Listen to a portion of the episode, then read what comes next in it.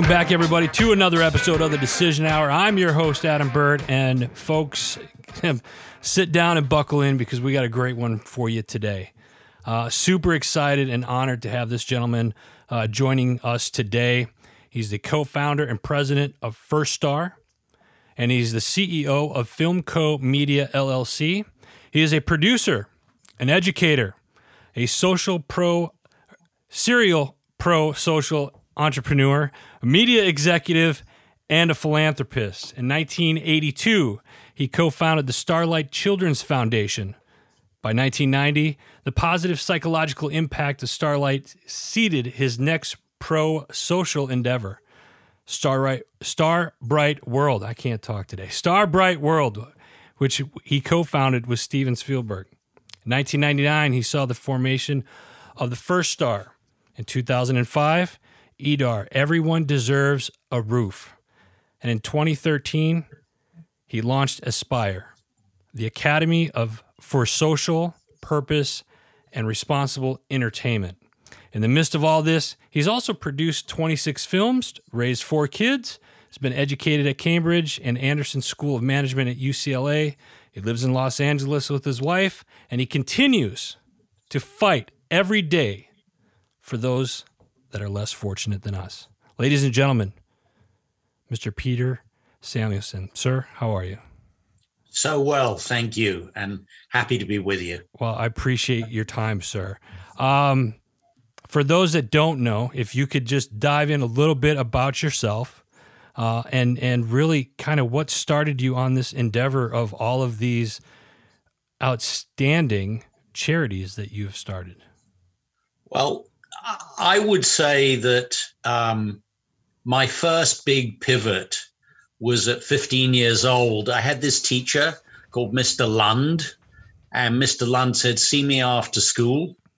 And he said, uh, You know, if you worked about twice as hard, you could go to college, you could go to a really good university. And I said, I'm sure I can't. No one in my entire family has ever been to university, not one. And he said, Oh, well, then it'll be even better, won't it? Because you'll be the first one. So I did what he said. I got a full ride to Cambridge, which was a good thing because I wouldn't have been able to afford to go otherwise. And the second big pivot is that on the back of um, getting my master's there, um, I emigrated to America. So I'm part of this um, you know, the huddled masses yearning yeah. to be free. Okay. Uh, and I thought that this thing called the American dream was uh, terrific. So if I work hard, I can have a life and can earn money and, you know, build a family and have a career and all those good things, all of which has come true. I think the part of the American dream that we don't often focus upon is that it gives you a crushing debt, an obligation to do well by America. Right. And I can absolutely say that, you know, alongside making money and producing films and all the rest of it and running a company, my five nonprofits are entirely because I feel an obligation to the country that let me in to give back to that country and to apply a you know a bit of whatever I know how to do um, identify a big social challenge, and then you know get off your derriere and do something about it. And that's what I've done: Starlight, Starbright, First Star, EDAR, Aspire. And it, it's unbelievable because going through these the last several days and just looking at all these organizations. I want to start with uh, with Starlight here. Um, deliver happiness because happy kids heal faster. Talk a little bit about that. How did that start? What was the the the key opponent on that? You saw something and said, "Hey, let's do this." So um, I met a dying child. He was British. My cousin had met him, and she had foolhardy. She had asked him, "What would make you really happy, Sean?" And 11 year old Sean said, Oh, that's easy. I want to go to Disneyland. And like all other 11 year old kids, uh, she had no clue how to do that and phoned me. I already lived in America. And I said, Well, we can't not do it. You know, you promised him. Right. So we flew him and his mom to the United States. Um, everyone moved into my apartment the cousin, the mum, uh, and, and the little boy. And we spent two weeks doing what you probably should not do with a dying child. Um, we went on the beach. We took him not just to Disneyland, but Knott's Berry Farm. We um, um, he went up in a helicopter, all sorts of amazing things. He went home, and a few weeks later, he passed away. We it was very strange. Um, in one sense, it was very sad because you know he lived in my apartment, right. and we, we came to know each other. Um, in another sense, it wasn't sad because we knew, and he knew that he was going to die. Right. And what we were left with was this sort of strange sense that we had done something colossally important. We had not just, you know, made him happy and we actually saw him laugh, but what we had done for the mum, Brenda, she saw him laugh. So her last memories of her kid were not sitting on the edge of a hospital bed and he stops breathing but you know him laughing on the teacups at disneyland and all that kind of thing.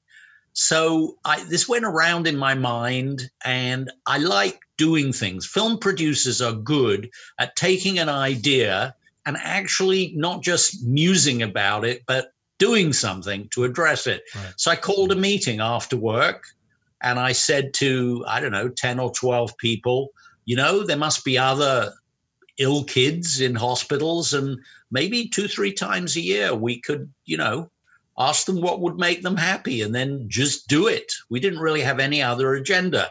We started noticing that there would be occasions where the child's physical illness would seem to be affected by the wish. So like we'd say billy you can't go to disney world because dr smith says you know, your T cell count is too low. And then people would be incredulous and say, oh, look, the T cell count rose. Uh, and we'd send Billy to Disney World, and that was grand.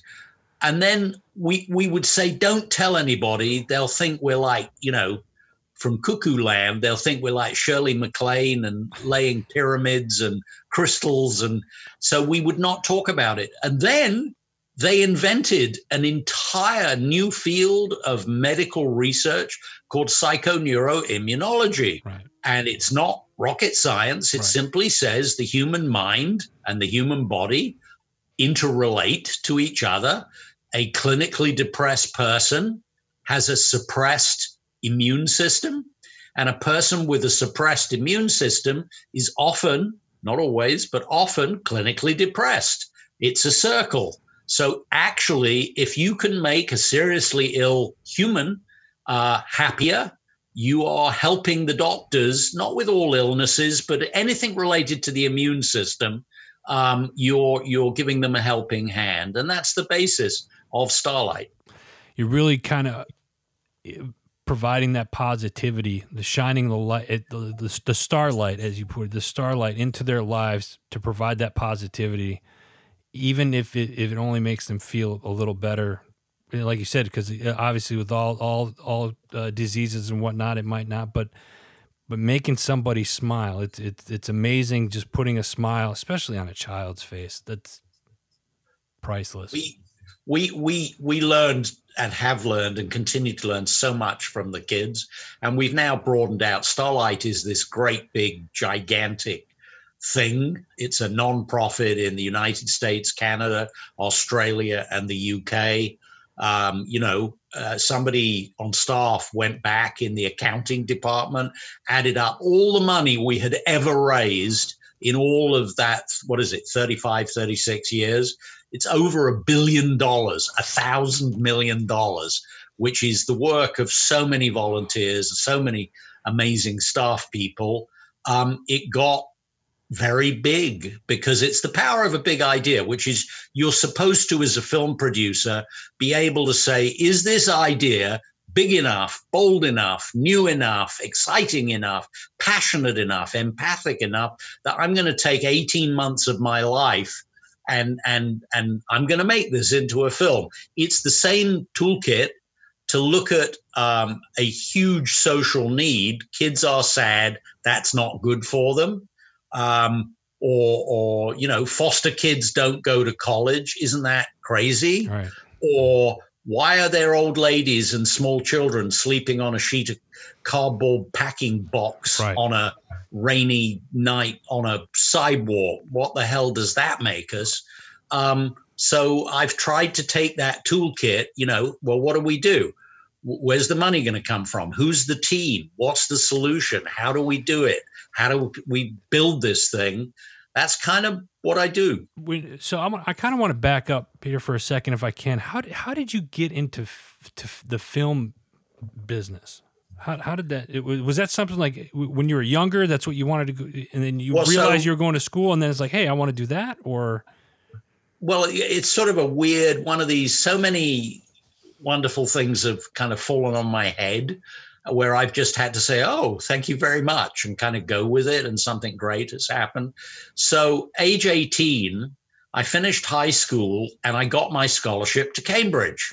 And Cambridge does an amazing thing. They say, Congratulations on your scholarship. It's January. Do not come to this university until October. So you are forced to take a gap year. And I met a man who said, So do I understand? He was an American film producer, guy called Bob Relyea. And he said, So do I understand you speak French? And I, you know, fibbed a little bit. I said, I do. I, what I should have said is, Yeah, but mostly medieval French, because that's what I've focused on. Um, I didn't. I said, "Oh yeah, I'm completely bilingual." He said, "Oh well, that's really good because I'm Steve McQueen's partner, and uh, I'm actually flying next week over to Le Mans, France, because we're going to make a motor racing film, and I need someone for the next ten months as the unit interpreter."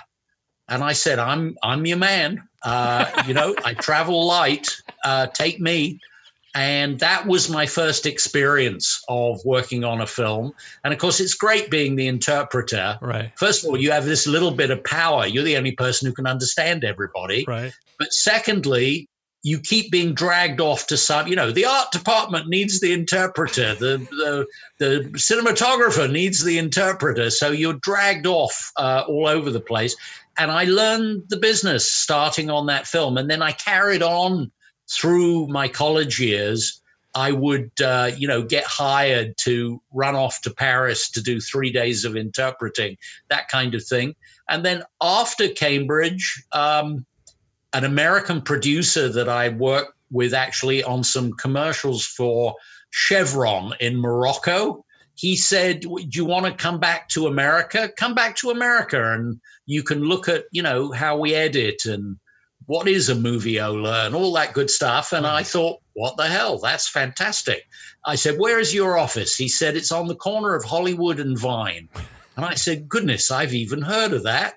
yeah, I would love to come and work with you. And that was my first little foray into America. And at a certain point, like sort of five, six years later, I thought, you know, I, I, I sort of feel as though I live here and I'm sick of having half of my clothes in, in London and the other half in Los Angeles. So I moved everything to LA and I applied for citizenship.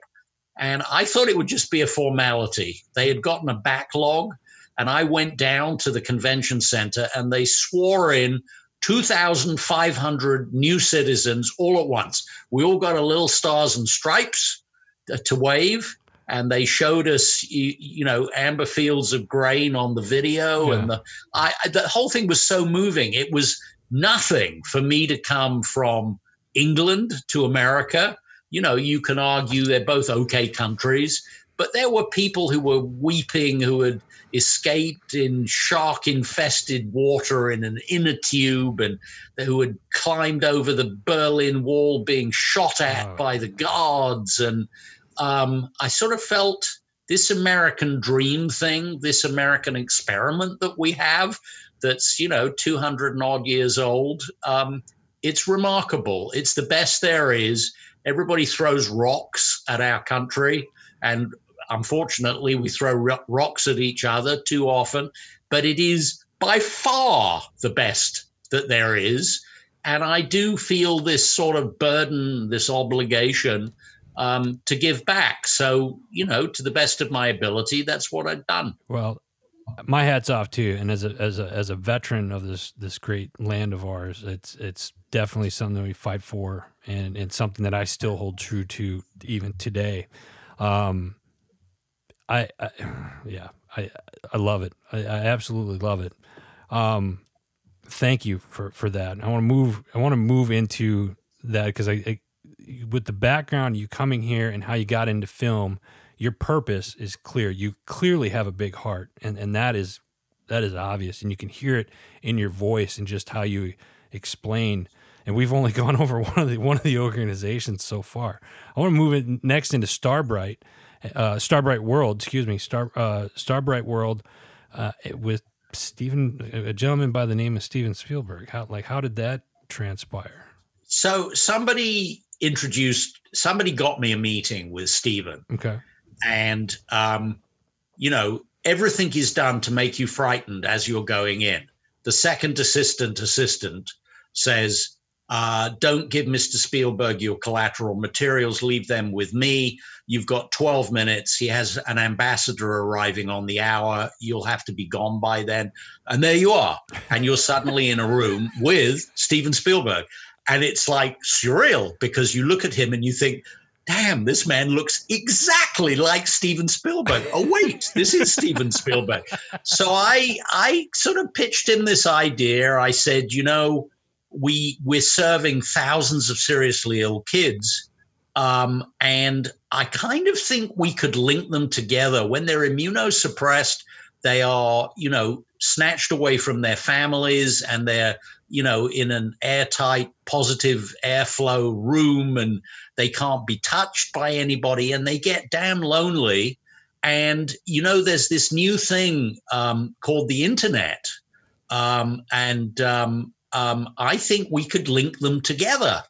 And he said, Well, of course we should do that.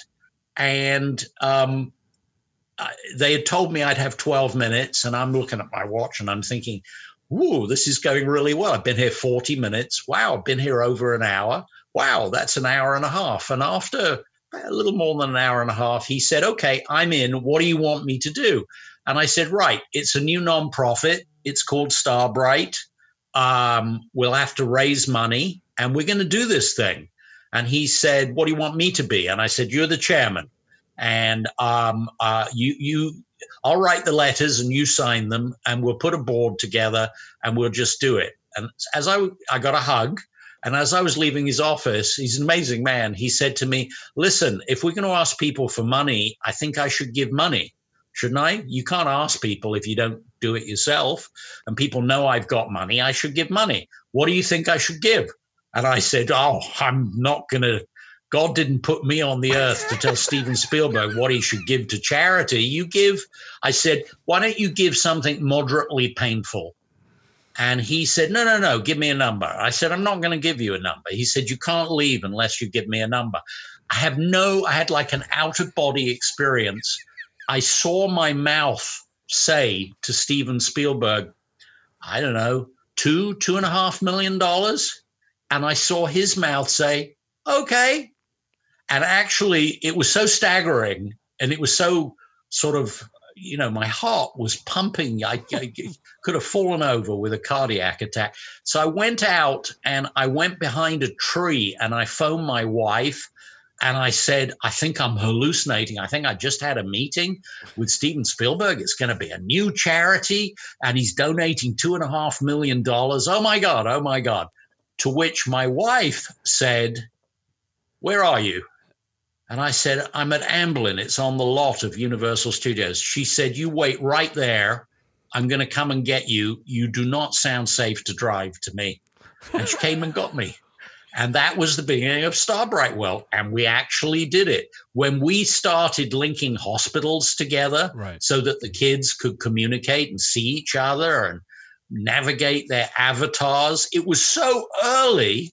We had to have people come with a little truck and dig a trench to put broadband cable into the hospital because oh, wow. all they had was a, you know a red phone wire with a green phone wire and you couldn't do broadband down that so we were we had trench diggers and we put this amazing consortium.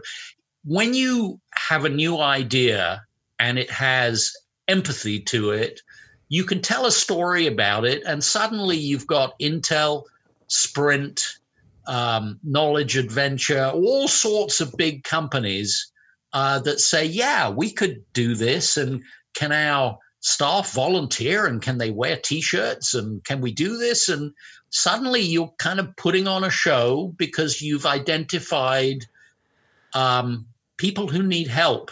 And there's a lot of it going on now, you know, with the COVID and whatnot and the recession. And um, if you can create empathy and tell the story of something positive that a person can help with, almost everyone will help. And it's one of the redeeming things about human beings, the extent to which, you know, it's not like being in the military and risking your life, but almost everyone will put themselves out right. and wants to do something for our common social fabric. And even though, you know, our country has been torn apart and everything's, you know, all the politicians yell at each other and so forth, the actual people of this country all volunteer together. Right. Volunteering is where people leave their politics outside in the car and come in and pack uh, food baskets or whatever it is. I, I, you know, I, I'd like to see more of the media focusing on the positive stories that are out there as opposed to the, I'll say, not so positive stories that are being told. Yeah, you know, abs- ab- absolutely. Yeah. And there is so much that is positive, and it is the stuff that we have in common. That- uh, yeah, And right. that's what. So that's the missed trick. right. Is if you if you would talk about the positive stuff, it's where people come together, Yeah, and we need more of that. Instead of which. You know, it's it's it's completely mad. What what we have different television channels depending on what people vote for Or and you don't hear right. from the other one and nobody listens to each other we need more volunteering because that's where everybody stands there and packs those food packets or whatever it may be um, you know there there are no political people in working for dying children in starlight there are only people who are trying to help dying children right.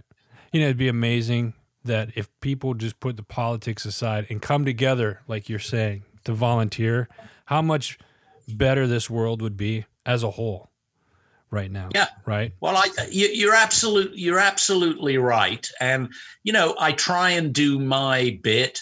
All of my nonprofits are, you know, nonpartisan, bipartisan. Right. That they, you know, I, I I could care less if somebody wants to help the homeless. Let's help the homeless. You know, leave your politics And uh, somewhere else. I think that's that's good because you, you you have an organization that ties in with the homeless, and we're going to get to that one in just a second. I there's two more that I just want to very briefly touch on. I want the, the first star and and aspire, real quick. Let's start with the first star. Uh, tell us a little bit about that one, and how that started. Yeah, so um, you you sort of get the pattern in Yeah. the naming of my charity. Starlight, Starbright, first star I see tonight. Anyway, so after Starbright, somebody gave me the um, uh, survey that UNICEF does Okay. of the developed nations. And it, they're measuring the developed nations. I think there are around 23 of them. They're, so it's like Western Europe and North America, Japan, uh, Australia, and so forth. And they're measuring them by the welfare of their children. And of the 23, the United States ranks dead last. And then you read in the appendix that we spend more money on children's welfare than any other nation per capita. I thought, well, this doesn't compute. I've met a whole ton of Americans. I don't know anyone who ha- hates children. Why is the situation of children in this country so subpar? Like, why do they do it better in Norway or Australia or somewhere? Come on. We're, we're Americans. We should fix this. So I started, I, I believe in doing a lot of research, and I decided the most marginalized group of American children were foster kids. So, by definition, these are children zero to 18 years old Okay. Whose family has done such a poor job. They've either abused them or neglected them that the state, that that's us through our judges, judiciary, you know, social welfare, whatever, the kids have been removed from the birth family and placed with strangers. They've either been placed with loving foster parents or they've been placed uh, with subpar foster parents who are just doing it for the money, or worse, they've been put into a uh, institutional care. So it's like an orphanage. Right. And when you look at the stats, so of all Americans, roughly um, 45% go to college. Um, and of foster kids, it's 9%. So I thought, well, this is no good. Really? And also, all Americans, roughly two thirds to three quarters, graduate high school. Foster kids, it's only half that. So I thought, well, this is crazy, isn't it? If anyone ought to go to college, it would be kids who have no functional family. Number one, they would have somewhere to live for an extra four years, wouldn't they? Right. And secondly, they'd meet a whole better class of people and, and they'd pal around and ha- they'd have, you know, if you were on an, social a, skills, campus, education. Yeah, and, and, and sports yeah. and self discipline and the whole thing. So this went round and round in my mind, and research showed me there's nobody doing anything about getting foster kids into college. And of course, it's not, I knew intuitively, you can't just sort of tell them you should go to college. It's not even enough to say, and I can raise money so you'll have a scholarship. Because if they don't get ready in high school, right. they won't thrive in college, right. they won't be ready. So I developed this idea and I went and got myself a meeting with the chancellor of UCLA, the university. Okay. And to this day, Gene Block thinks I went and met with him because I thought it was a really great university, which is true. Except I really went because I lived just down the road from UCLA and it was closest. and I thought, well, why would I go to a distant one? I might as well start next door. so I said to him, I would like you to agree to let us, and it'll be a new 501c3, we want to house, educate, and encourage high school aged foster kids, grades 9 through 12, the high school period, right. on your campus, right in the middle of your campus. Please say yes. And it was one of those remarkable meetings. He is a remarkable man. I came out of his office two hours later and he had said yes. And he shook my hand. We raised money. We piloted in 2012, 2013 with 30 um, uh, ninth graders. And um, we now have 16 of these academies in the United States, oh, wow. each at a big university, and two in the United Kingdom. So that's 18. You heard me say 45% of Americans go to college, right. all Americans, and uh, it's only 9% of foster kids if you average the last three years across the 16 academies, we got 87%. Wow. Of our foster kids into college. Or rather, we didn't get them into college, they got themselves into college. We say to them, it's a ladder.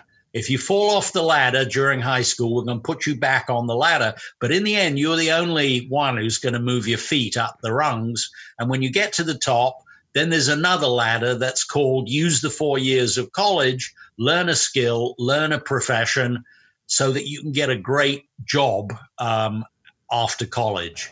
Uh, the 87% is about 50 50 between those who go to four years to get a bachelor's at a university and those who go to community college, two year course to get an associate's. So that's what First Star is. It's, it's beautiful just how these all, uh, it gives me goosebumps and and just hearing that. And as a as a registered high school teacher, that was the biggest thing. I, I just seeing kids that were going in and out of the system. And I dealt with the troubled kids because I was the in school suspension teacher.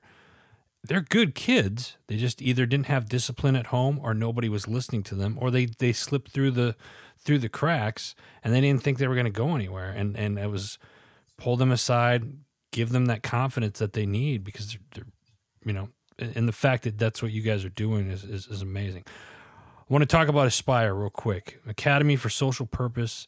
and responsible entertainment. What I see responsible entertainment that really jumps out at me. What does that mean? So I realized that the only undergraduates in a university who get taught videography are in the film school. Okay. You're either a film major and you learn how to make a little film, yeah. or you're an engineer or a dancer or an English lit major or a, you know, pre med, and you don't learn generally how to make a little film. But I thought to myself, young people are so socially ambitious. They would like to make the world a better place. We teach them how to make a PowerPoint, how to maybe write a you know, Microsoft Word article, why are we not teaching them to make a little film? It's so much more powerful than a PowerPoint and it's a teachable skill. Right. I've taught it and I was teaching it to the foster kids in First Star. So I thought, let me go back to UCLA and ask them if we can pilot. Let's open up a filmmaking program where we will not teach it in the film school and we will not admit film students they're already getting it and then some. But let's teach it to those engineers and and architects and you know all these other categories of undergraduates. Let's teach them how to make a film to pursue and persuade and raise money with and and and bring people on board and put their team their crew together um, let's teach them how to do that. How do you write it? How do you shoot it? And how do you edit it? And then what do you do with it? So it has a great deal to do with social media and so forth. Okay. Aspire has branched into all sorts of other areas now. Um, uh, but, it, but primarily that's it. It's um, using media as a teachable skill to make the world a better place. Love it. And it's so needed nowadays especially with all of these social media platforms, different platforms that are out there. So uh, it's it's so needed. All right, this is the next one I want to talk about, and this is this is the one that really kind of was very eye opening to me. Um, everyone deserves a roof. Uh, this is this is you know looking at it. I'm on the website right now, and and if you don't get choked up looking at this, folks, then I, I question just how human you are uh, honest. It's it's it's uh, it's at first it's it's kind of sad to see, but then you see what this organization is doing, and it warms your heart. So what what is this organization? Everyone deserves a roof. What does that mean, and, and what are you providing? So where it comes from is this: I realized I was scared of homeless people in the street. Okay. Um, like I come out of a restaurant or a cafe or something, and suddenly, you know, there's some guy who's bigger than me and he's like in my face and he's got his hand out and, you know, what, what do I do? And is this safe? And so on and so forth. And I was not proud of being scared of people who, by definition, clearly didn't have two nickels to rub together. So I forced myself to interview 65 homeless people. I went out on the weekends on my bicycle and I would go up to a homeless person found randomly on the street and I would say, Hi, my name's Peter. Can I ask you some questions? They all said yes. And it was a complete eye opener. I thought, first of all, they're all guys. They're not all guys. They're 45% female in the census, homeless folk. Secondly, I thought most of them will be mentally ill. Wrong. It's about 15% are mentally ill. The others are just having a tough life, the 85%. Then I thought um, they're all going to be adults. I'd never seen previously a homeless child. I thought, well, you know, if a child was homeless, surely Child Protective Services, you know, DCFS, whoever, they'd pick them up. No, they don't um, the fact of being homeless is not a reason for a parent to lose custody of their child. And maybe that's the right thing. I mean, if they're being neglected, they would do something. Right. But if it's a mom who was a single mom and was a waitress, and now with you know COVID, the restaurant closed, and suddenly she's destitute with a kid. Uh, what is she supposed to do? And that child is definitively homeless the epiphany for me, the moment, you know, of empathy in the end was an old lady. I said, and um, I, I always two questions Where do you get money? And where do you go to sleep at night? When I asked this old lady, Where do you go and sleep at night? She said, Come, I'll show you. And she took me kind of by the sleeve and led me onto the Caltrans land next to the 405 freeway.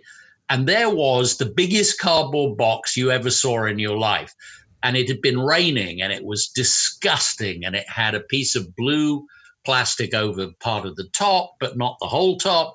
And it was damp and smelly. And she said, This is where I sleep. And I looked at her and I thought, This is a woman in her 60s or 70s um, sleeping in a cardboard box. On the side of the box, it said Sub Zero. And I thought, well, I'll be damned. I have a Sub Zero refrigerator. This old lady got the cardboard box that the refrigerators come in. What is wrong with this picture? You know, we're a, a, a wealthy, even with all the recession and COVID and this and that, we're we're a wealthy nation. We're we're not, you know, this is not some uh, you know destitute nation, and yet we have people who can't afford a roof. Right. So my first thought was, well, I know how to raise money. I'll build a, a, a hostel or homeless shelter for with hundred beds. So I got an architect, I got a space planner, I got a budgeter. Turns out to build a building with 100 beds is $5 million in, in, in LA. So I said, oh, so 100 beds, $5 million, take two zeros off of 5 million. Ah, $50,000 per bed that you generate. And I, I, I had a look and I saw, oh, there's at least, this is before COVID, 60,000 homeless folk who are unhoused in the county of LA. 60,000 times 50,000 is $3 billion. I have no idea how you raise $3 billion. And there will never be, you know, taxpayer will or political will to spend $3 billion on a bunch of homeless people to get them apartments or hostels. Right. So I thought, ah, okay, well, one of the things you, you learn as a film producer is you never give up. Right. You're always trying. Oh, the door was locked, go around the back, see if it's open. So I thought, I wonder what is the absolute best we could do with 600 bucks a head. I'm sure it won't be as good as a nice fluffy bed in a building, but maybe it would be a whole heck of a lot better than a damp cardboard box on a rainy night. Okay. So I tried, I imagined this thing in the daytime, it'll kind of be like a huge shopping cart. You'll push it along, but at night you put the brake on and you let the front and the back down. And now it's a seven foot long cot um, with some kind of enclosure. It has to have a, a, door and windows and so on and so forth. And I, I mean, I have the spatial design skills of a, of a newt I mean, I couldn't draw this thing to save my life. So I thought, well, where do they design three dimensional stuff? So I found there's a place in Pasadena called the Pasadena Art Center College of Design, where they've got three or 400 students who are learning how to design refrigerators and automobiles and, you know, stuff that Amazon sends you in a box. Right. So I went out there, I met with the dean, Dean Korshak, and I said, if I put up – I don't know, what's a good prize for a competition? A thousand dollars. If I put up a thousand dollars, can we have a competition open to all your undergraduates in little teams and they will design this thing? And I described it to him. He said, Of course we can do that. And he said, What do you want to call it? And I said, I don't know. What should we call it? And he said, I don't know what we should call it. What do you want to call it? And I said, Well, everyone deserves a roof, E D A R it's an EDAR. So we had a name before we had a design. so they had the competition. I've been working with the the the, the designer who won the the prize ever since, Eric Lindemann. We got a fabrication. He he built it out of cardboard like an eighth size or is it a six? It's called a maquette. Yeah, right. It's like, like, a little thing made out of cardboard, but it folded up and unfolded. So we took that to a fabrication shop where they make most of Los Angeles shopping carts. And we said, um, build a life size one of these out of metal. We went through eight prototypes. We got a canvas shop. Uh, we got the mattresses made and we tested them. We threw them down a flight of stairs. We pointed fire hoses at them and we got it right. We're actually now um, we're on the Mark II. Um, I decided um, before we go um, building more of them, um, we should actually ask the users how we can make it better. So we did a. I don't think anyone has ever asked homeless folk how something can be made better for them. Uh, but we did ask them and we videotaped it and we wrote down all the answers and we perfected the design even more. And it's weird that we're talking today, uh, the 30th of March, 2021. Today, okay. we have the first 78 off the production line of the Mark II EDARs. They are, it's uh, quarter to two in the afternoon here. Uh, I haven't spoken to the warehouse, but allegedly, and I'm knocking on wood here, uh, they should have received the 78 on a 40 foot container truck uh, at 10:30 this morning. God knows if they got them. Was the loading dock higher or right, lower right, than the back of the truck? I'm was up half the night worrying about all the logistics. So we're going to start giving them away. They're free to the end user. These people don't have any money. Right. Anyone can sponsor an EDAR. I would love it if your listeners, our listeners, went on edar.org, E D A R. Remember, everyone deserves a roof.org. Uh, you can donate 600 bucks and we will give one to a homeless person. If you know a homeless person, you can buy an EDAR, we'll send it to you, you know, plus freight. Yeah. Uh, and you can give it to the homeless person. We do think it's better if the unhoused folk are um, uh, working with either a mission, you know, there are Christian missions, mm. um, Union Rescue Mission, places like that, or a soup kitchen, anything a bit organized where they got some social workers because we have no clue how to do the social work side. Right. So it's kind of better to give them to the unhoused people through an organization, a charity of some kind. But either way, um, so it's sort of an experiment. It is absolutely not as good as giving everybody an apartment. Here are your keys. But that would cost, you know, billions and billions and billions of dollars. We have to do something about this unhoused problem that's in, on, and around us. I think, you know, a chain is only as strong as the weakest link. What is the weakest link in our society? It's that guy or woman or child living under the bridge over there. Yeah. I think they kind of define what's the worst about us. And, you know, what's that old saying? Better to light a single candle than curse the gathering darkness. Well, EDAR is many single candles, 78, hopefully, in the warehouse yeah. as of this morning. And I hope we can do thousands of these things. Um, it is much better for homeowners to have an EDAR outside your store or whatever, or your house. Um, first of all, they have wheels on them, they can go away. Um, the the thing that um, you know civilians don't like about unhoused people uh, living somewhere close to where they live or where they work or the restaurant, whatever it is, um, is you know 20 guys under a bridge in crappy cardboard boxes. It's very difficult to move them, and um, you know it's just ugly. Yeah. These are spick and span. You as an ex um, military guy and your listeners, you'll love EDARs. They're they're they're khaki colored.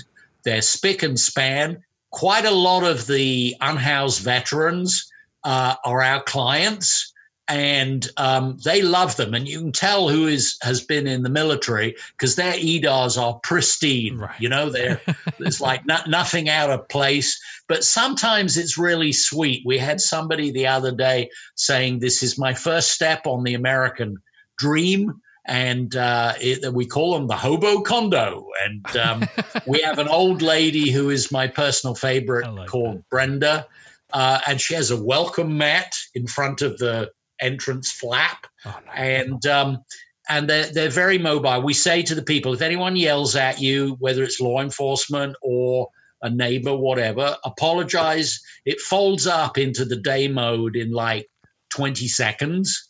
Just apologize as you're walking away. Go find somewhere else. Yeah. So um, I think it's not on a scale of 10.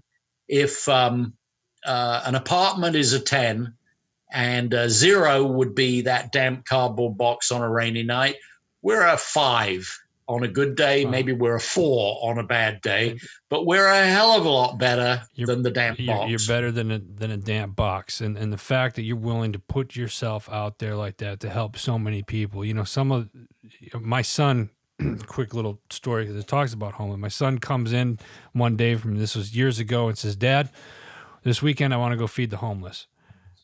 Uh, uh, okay, just ran up. So we made peanut butter jelly sandwiches. We we took a bunch of water out, and on that weekend we we walked. This was downtown Phoenix, Arizona, and and it was 110 degrees outside. And we walked out and we handed out several cases of uh, of water.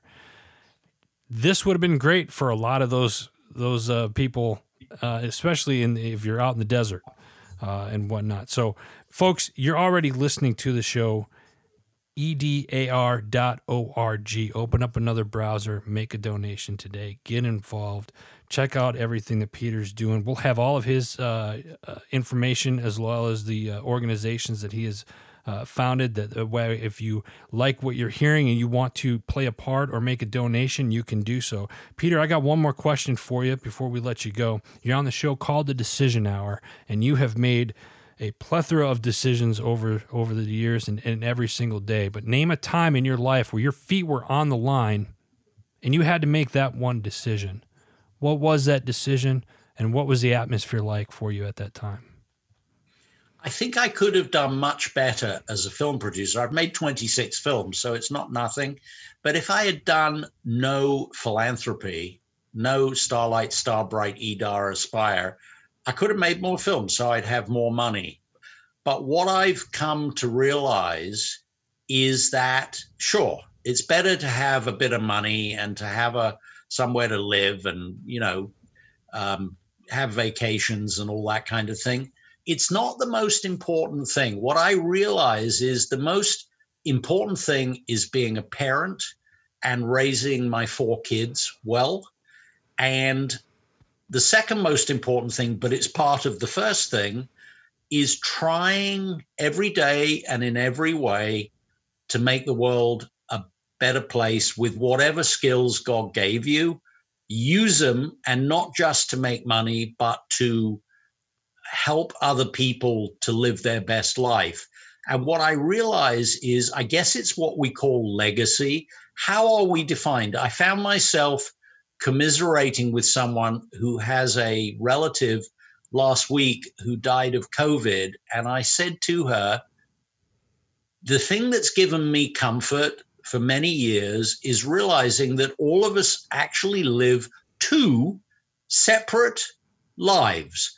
There's the life where we're born, we live, we do, and eventually we die. It has a beginning, a middle, and an end. But there is an entirely separate life that is just as real, and it is the sum total of all of the effect that we had on other people. Did you raise your kids well? Do you see your kids do things and you think, oh, I taught him that?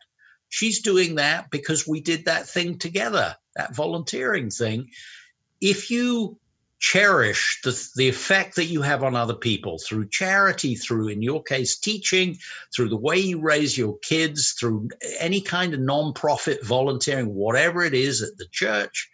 Um, that is a whole life. And the interesting thing about it is it never ends because you lifted up people, those people lifted up other people because that's part of what you taught them.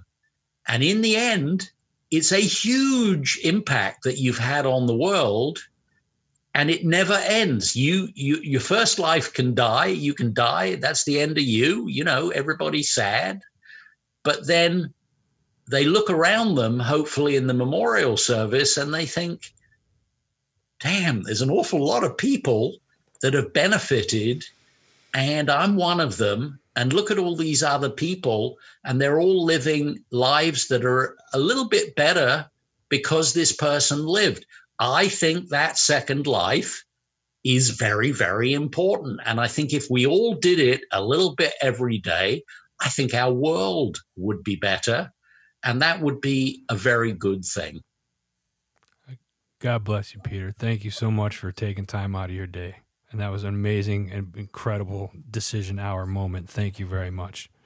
Folks, that's all the time that we have today. We're going to make sure we get all this uh, Peter's information uh, out there. Make sure you check out our, our, parent network, Heroes Media Group. If you're looking to become part of the HMG family, go to heroesmediagroup.com. Until next time, you've been listening to The Decision Hour.